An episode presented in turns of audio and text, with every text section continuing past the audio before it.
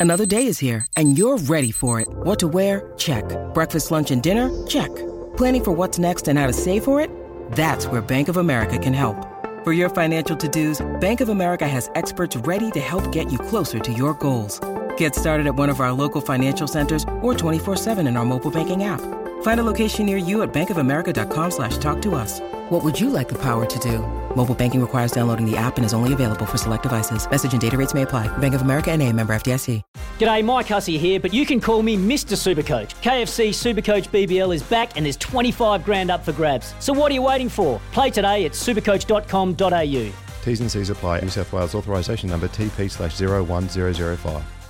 G'day, Mike Hussey here, but you can call me Mr. Supercoach. KFC Supercoach BBL is back and there's 25 grand up for grabs. So what are you waiting for? Play today at supercoach.com.au.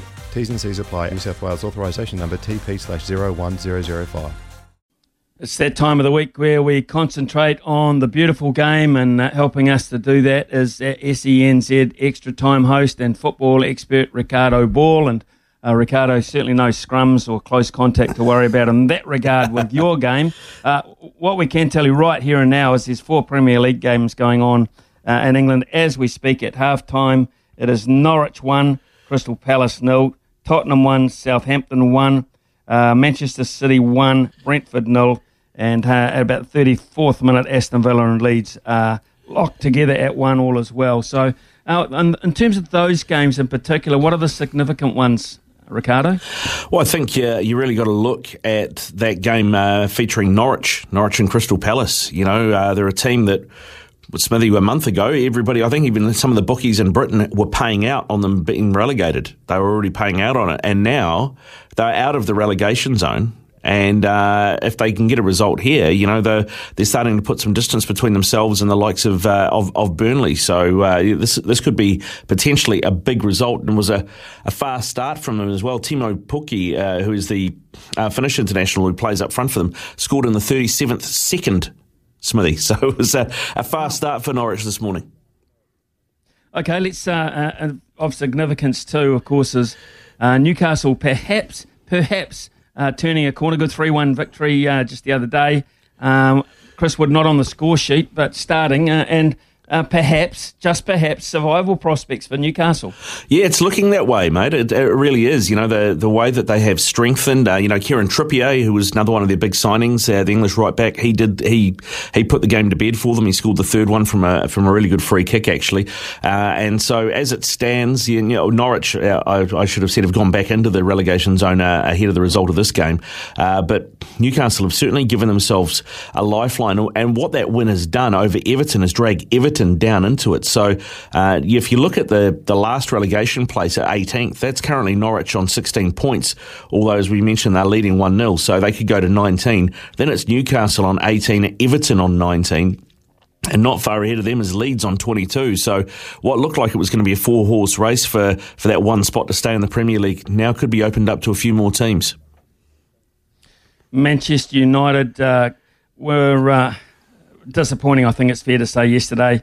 Uh, manager, standing manager, not very, very happy at all. Uh, Ralf Rangnick uh, with the performance and letting uh, a couple of points go begging. Yeah, uh, mate, I, I, think there's a couple of things here. Uh, one is that I think United are playing reasonably well in general. They're not converting their chances. In the last three games, Smithy, they have had 70 shots and they've scored three goals. Uh, so they can they convert, uh, you know, they're, they're creating chances, but they're not finishing chances. And the other thing which Rangnick also brought up was that there were two United goals yesterday disallowed, uh, and there's some controversy around those. Um, I'm, you know, United fans, like most fans, can be a bit myopic about it, but uh, there have been several instances this season where the exact reasons that those goals were chalked off yesterday those goals have been scored against Manchester United this season and have been allowed uh, in very similar circumstances. So United fans are crying foul and saying it's one rule for one uh, and another rule for for another. And you know, if Burnley had scored those goals yesterday and they'd been disallowed, there would have been an uproar and it would have been uh, the referees favouring the big clubs. Have you been disappointed, uh, hand on heart, little disappointed with Cristiano Ronaldo? Didn't start yesterday. I think uh, he came on in the 68th minute looking for a winner. But hand on heart, Yeah, a, a, little. I mean, I, I, said this at the start, Smithy, and it's a tough one because he has scored goals this season. So if you criticise him, people go, but he's your top scorer. Um, the thing that happened uh, that I think has been the issue is that I know Solskjaer is not there anymore, but end of last season, Solskjaer got United to second in the Champions League and they made a European final. They had a way of playing and they were looking good. He had added Raphael Varane and Jadon Sancho to give him some more pieces, solidify us at the back, give us another dimension going forward. I think he had a plan for how he wanted us to play based on what had happened last season and, and how that had been developing. And then he got given Cristiano Ronaldo. And Cristiano Ronaldo didn't really gel with the way that he wanted to play in terms of a lot of running off the ball, a lot of closing uh, the opposition down with the ball in their own third. But he couldn't drop him and he had to play him it meant that he had to tweak the way he played and he couldn't get it to work. Uh, so while Cristiano Ronaldo was there scoring goals for United and getting us out of trouble on occasions, I think the, mm. the, the main point is if he wasn't there in the first place and we didn't have him when we were starting Cavani or Mason Greenwood uh, before his current situation more often, United probably would have been in a better situation and Solskjaer might still be in the job. Well, you mentioned Mason Greenwood, of course. Uh, he won't be around until that situation. Um, and if you haven't heard, it's allegations of uh, domestic abuse and all sorts of things against him, which is pretty ugly. So uh, they'll leave him aside. But uh, it didn't stop West Ham's Kurt Zouma getting recalled into the side after kicking a cat. What, that hadn't gone down too good either in today's world. No, mate, not at all. Um, well, that, that's the thing. I mean, it was it, it, was a it was a pretty. I don't know if you've seen it, Smithy, the video, but you know these footballers, mate. Uh, you know, much uh, they're even richer than, than former cricketers, um, and so their their their, uh, their mansions are, are, are quite big. He, his kitchen is you know, looks like some sort of show home kitchen. And he kicks this cat the length of the kitchen and then starts chasing it around the house. And then some kid that's there picks it up and he open hand slaps the cat across the head out of the kid's hands as well.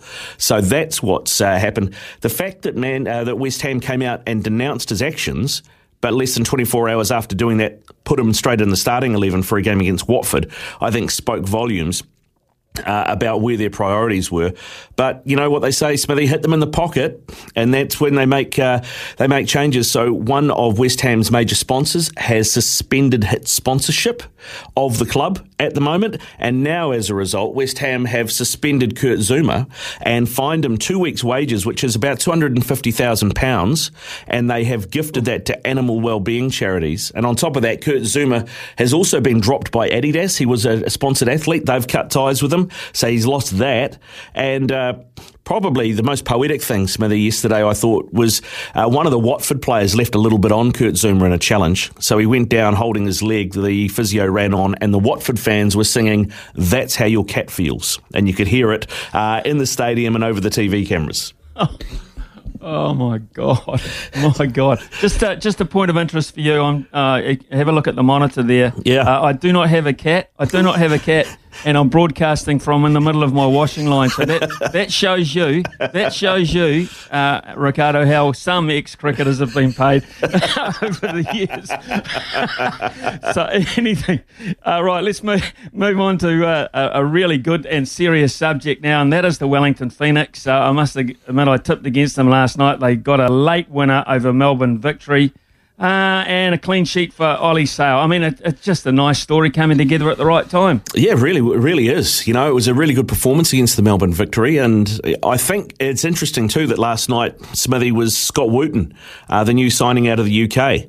It was his first start uh, at centre back. He's a guy I don't know if you if, if, you caught much about him, but he came through the academy ranks at Manchester United. Uh, played played about four games I think for Manchester United, and then got let go. But played three seasons for Leeds in the Championship, uh, and has played in the in the English league. So his first start, and I, I think listening to Ollie Sail post match, he said the communication from Scott Wootton was key, uh, and that really helped them. So I think uh, he's a major piece, and to have him there, it's kind of like maybe he's not quite the same pedigree as Steven Taylor, but it gives them that experienced head, that communicator in there that's uh, that's certainly helping things at the back.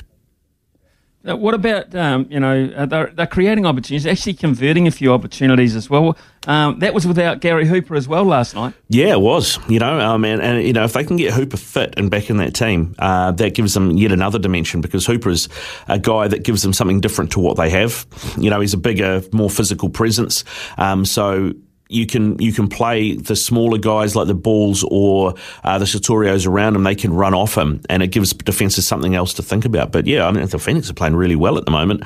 Uh, I think it's worth pointing out that and, you know, Josh Sotirio, he scored two in that last game. Um, but in the first half, he missed about three or four chances. And, you know, you can't continue to do that ongoing. But they made it work. And hopefully now that Sotirio's found the net, uh, he's got some form, he's got some confidence, and uh, they can they can take that forward. They've got Adelaide uh, on Saturday which is going to be their what third game in seven days or eight days. Uh, they've got a run of five games in 14 days. Adelaide at the moment are in the playoffs, but they've only won three games all season, Adelaide. But they've got a lot of draws. So I think Adelaide are very beatable. And I mean, if they win that, that's four in a row. And they, then the Phoenix are definitely in the playoff positions. Tell us a wee bit about uh, David Ball up front because. Uh, at one point, um, I think he rugby league uh, rugby league tackled a, a, player when he was when he was chasing back. Commentators were all over that, and I don't blame them because if you saw a replay of the tackle, it was quite bizarre by football standards. Um, but he is aggr- aggressive, abrasive. I mean, and, and, when he comes at you, you, you, you see him, uh, you see him a mile away, and I guess it, uh, he, he's he's not what you'd call a pretty footballer. He doesn't make football a beautiful game, but certainly effective. Yeah, very effective, mate. He's got a great engine, as they say in football. A great engine. He just does not stop. He keeps running, keeps running, keeps running. It was interesting actually on the on the rugby league tackle because it was of course played at a uh, the former Illawarra Steelers ground. Uh, that one uh, last night. Uh, in the first half, Brendan Hamill, who's the former Socceroo, plays for the Melbourne Victory, did something similar on a Phoenix player. They didn't talk about that so much, and he didn't get carded. David Ball gets yellow carded, and the commentators blow up.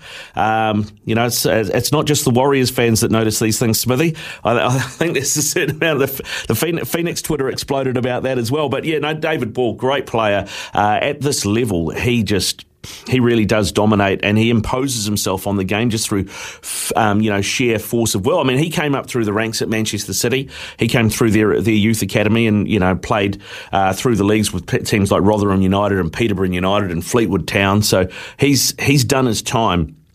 Uh, in places where you've got to play, you've, you've, got to have a will to win, and you've got to play tough to win, and, and you certainly see that with him.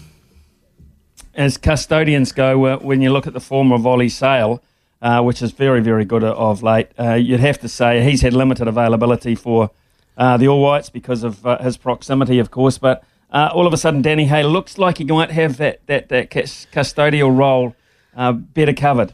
Yeah, definitely. Uh, I mean, if you if you look at who the options are, going Stefan Marinovic is playing in Israel at the moment, um, and is probably you know has been a very good keeper for the All Whites, but I think is probably on the way down. Uh, Michael Woud looked a bit patchy when we played uh, when, when, he played in golf for us uh, last time, and he had moments at the Olympics where he was a bit patchy as well. He's playing second tier in in Holland, uh, so all of a sudden, I think with Nik Tzanev, who's who's another option, but from by all accounts, he was the player that wasn't vaccinated that wouldn't uh, that couldn't go to the last camp. Uh, so Ollie Sail all of a sudden he gets that number one role last season. He's continued it this season, although he has had a bit of an injury. But he looks he looks a great prospect, and it wouldn't surprise me if uh, the All Whites make the World Cup in, uh, in Qatar in 2022 at the end of this year. That Ollie Sail's the All White number one.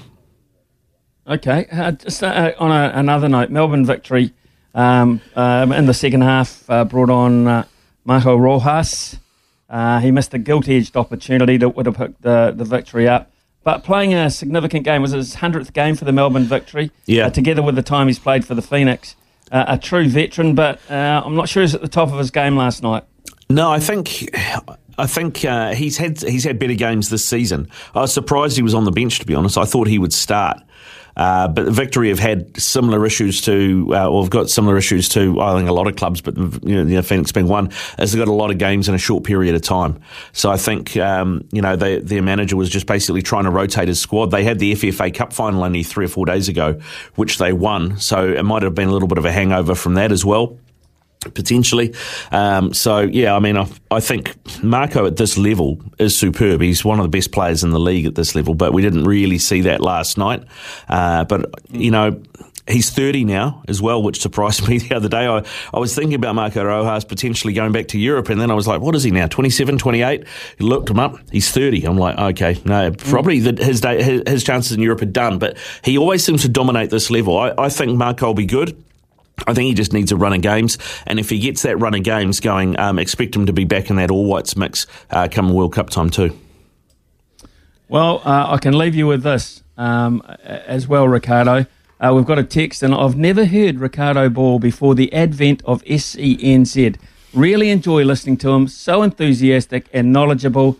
Cheers, Carolyn. So there you go. Um, I, I, had to read that out, and I, I echo those thoughts. Uh, I enjoy this segment every week uh, because of your enthusiasm and your knowledge, Ricardo. And I look forward to you uh, coming back this time next week as well. Thank you for your time, sir. Yeah, no, thank you, Smithy. Thanks for having me, and thanks to Carolyn.